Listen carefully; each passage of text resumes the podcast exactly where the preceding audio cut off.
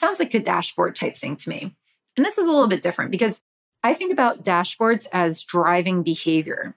A lot of people like to think of them as like a status update, or let me just throw some data up there so people can see what's going on. But a dashboard is not useful unless it's causing somebody to change their behavior, right? So, what do I need to see as an engineer when I log log in? All right, I'm logging in. What do you think it's going to do if they see case studies on internal migrations? How should it make them change? Right? What do you want to do about learnings on incidents? Should it prevent those incidents from happening later? So I'd want to see a decrease in incidents. Like, how do you display that information?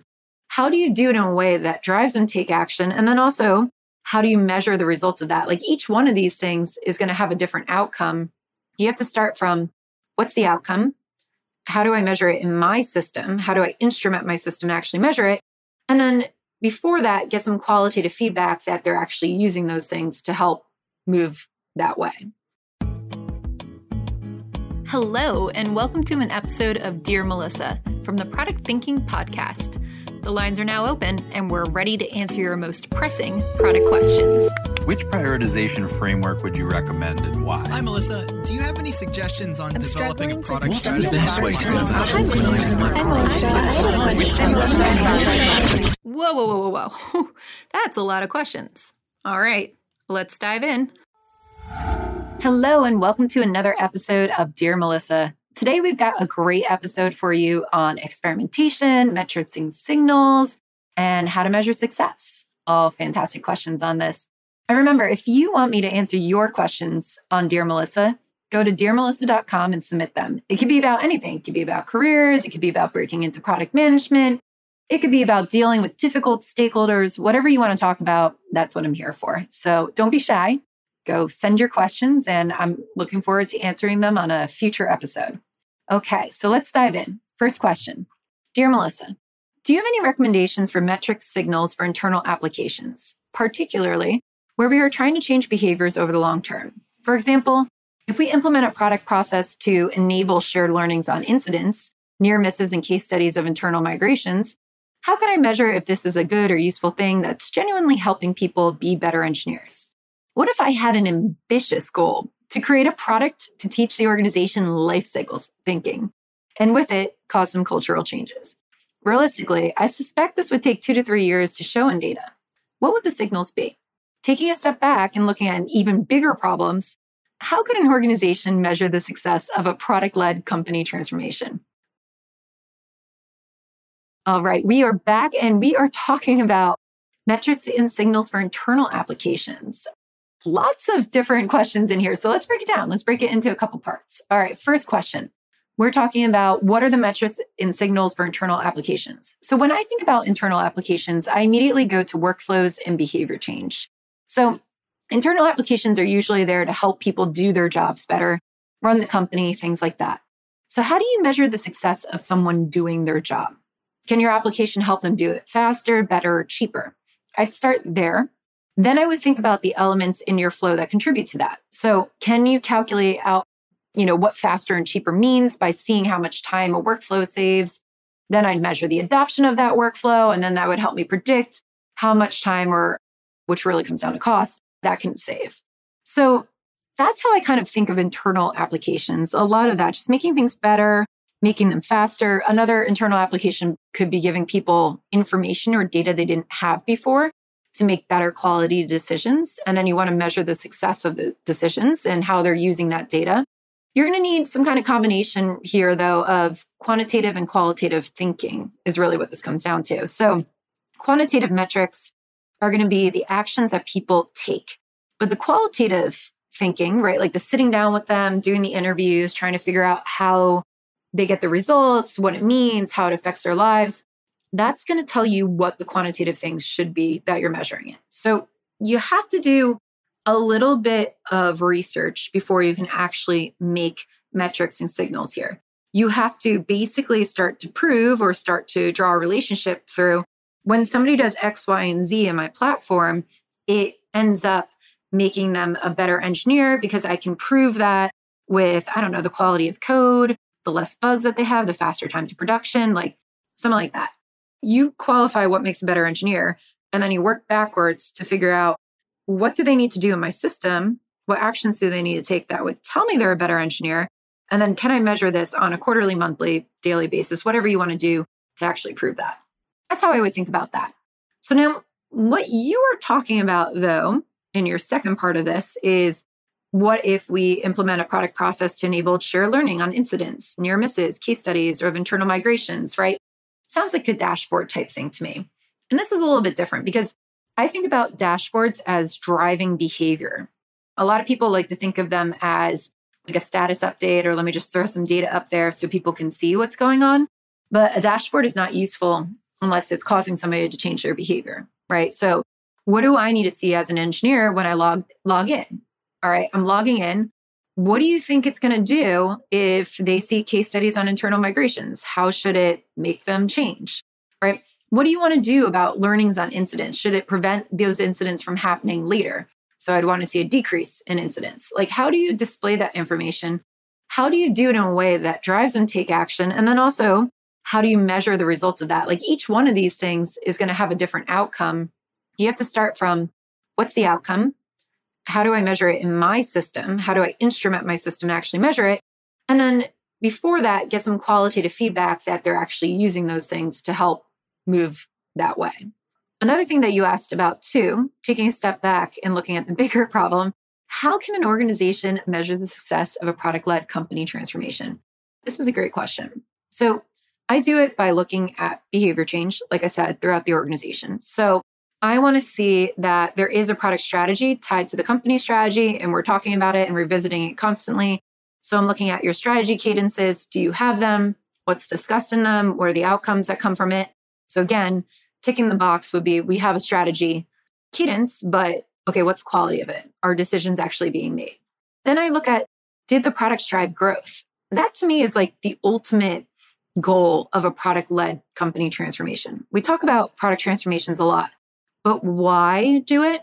You're doing it so that one, you can scale technology products to help enable your company to grow and meet customer demands and needs in a better way.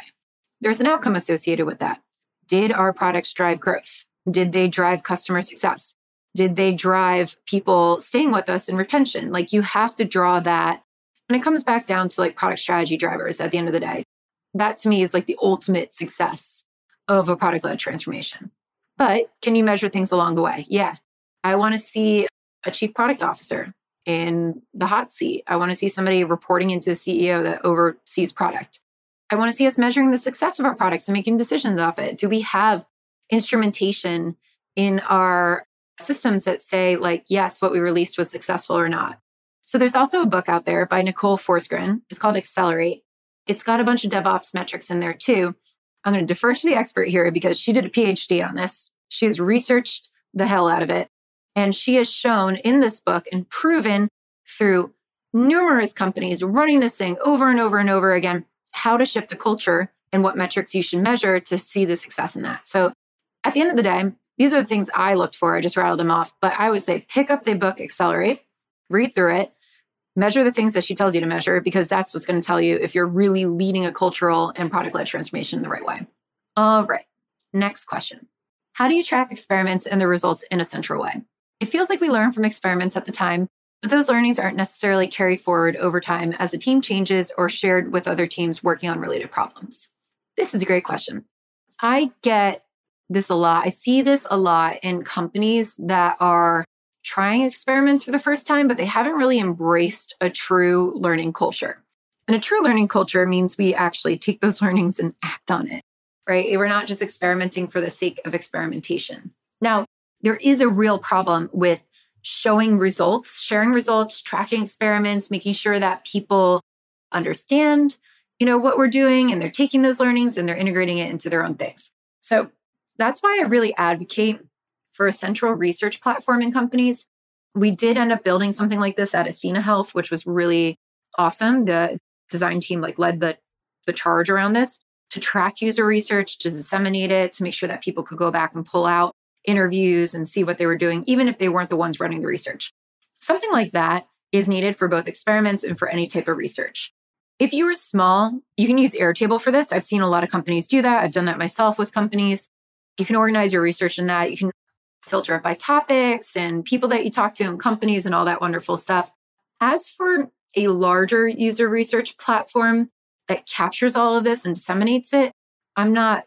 As for somebody that collects all of this data in one way, you know, a platform that can really do this, I know a lot that aid you in doing interviews and focus groups. Forsta, the company that I sit on the board of, that's what they do from a market research perspective. So you can do interviews, focus groups on it, quantitative analytics, and they grab all that in one central place for you. There's other user research platforms that allow you to do that as well, but they have their tools on there for interviews or tracking data, and then they pull that back in to store that. So, for example, like UserZoom does usability testing, they do interviews through UserZoom, so you can find your users and do that. They do surveys, that type of stuff. But they have their collection methodologies on there. It's not just a like repository for your user research. So that's why I'm kind of gravitating towards Airtable with your question because you could do whatever you want and then dump the interview results in there. But you may want to invest in some kind of user research platform, market research platform that allows you to get in touch with users in different ways. These will have repositories on there as well, tracking this data, synthesizing it, being able to share it, but you'll use their tools to collect it. So that's something to think about, maybe investing in a platform like that. All right, last question. Dear Melissa, how do I set a time frame for measuring success and performance of a product before I pivot or iterate?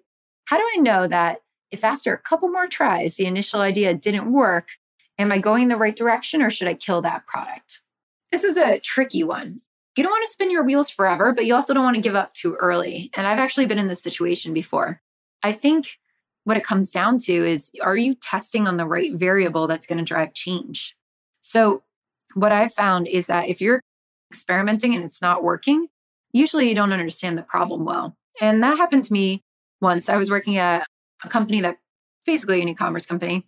We were iterating on the homepage, trying to drive conversion rate, changing things like images, changing the text on it, and nothing was working. It turns out that that wasn't the problem. It had nothing to do with the design or the images or these little tweaks. It had to do with the entire workflow of the conversion funnel. So the problem was much bigger. It was less like little tiny things that we were testing, it was more big things, big underlying issues that we had with the platform. And that's what you're going to want to take a step back on and think about if what you're trying is not working.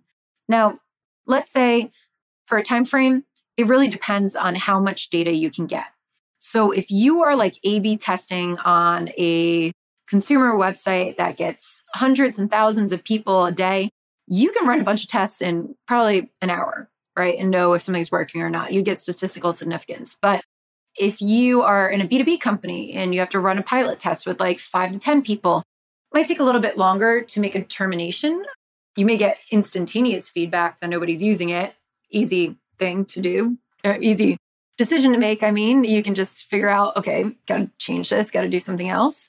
Or you may not learn for a while what's really working, what's not, because they have to use it longer. Or maybe they don't have that problem every single day. So they only use it once a week and you can only collect feedback once a week. These are things to think about. So, how often do users actually experience the problem? That I can go back and actually measure the success of my experiments in those moments. That's going to give you a time frame. And then also, how many people can I get quickly to start to get a large enough number to tell me if I'm going the right direction or not? When you do more qualitative experiments, you're going to have smaller numbers of people. When you do more quantitative measurements, you're going to want larger numbers of people. So that's something to think about as well. Now, when do you decide like whether to kill it or spin it or do something else? You have to put a line in the sand based on that data. That's what I would say if you tried something, it's been three months, somebody experiences this problem once a week, you've got a group of 10 people going through it, it's not getting traction. Yeah, it's definitely time to try something new. And maybe you iterate on it a little bit and you try it again and it still doesn't work, right? What you should be doing though here is getting so much feedback from those users using it. You want to talk to them constantly. You want to be sitting in front of them, watching them use it so that you can pinpoint the problems they're actually having with it because that's going to tell you to pivot or iterate. A lot of times we launch experiments out to the world, we never keep tabs on them. And then we are like, okay, what do we change? What went wrong? can't tell. You can't tell unless you're there. So sit with them, look at it. That's going to tell you whether you should try something new or if they're just really not interested, that's where you're going to like say, okay, I got to pivot to something else. So there's no easy answer. There's no one time frame, but those are the things I would think about. I would go with who is my audience? Who am I testing this with? How much data can I get from them? When do they experience this problem? And that's how I would set my time frames to something comfortable to let them use it for a while to get enough feedback. And then I would really focus on getting the qualitative feedback if you were working in a B2B environment or something where I can only get a small group of users on it. And then if you're working in a consumer environment where I can throw a lot of people at a test, do that and make decisions quickly. And if you're iterating and iterating and just tweaking things and it's not working, usually the underlying problem or the overall solution is not what it should be. And I would go step back a couple steps, try to figure out what that is, and then proceed from there. All right, that concludes this week's Dear Melissa questions. Thank you so much for listening. And again, if you have any questions for us, go to dearmelissa.com. Otherwise, you can join us next week. We'll have another guest on here. And if you love the podcast, we really appreciate a review on Apple Podcasts or Spotify or wherever you're listening to podcasts. Tell other people to come and listen to this as well. Thanks very much.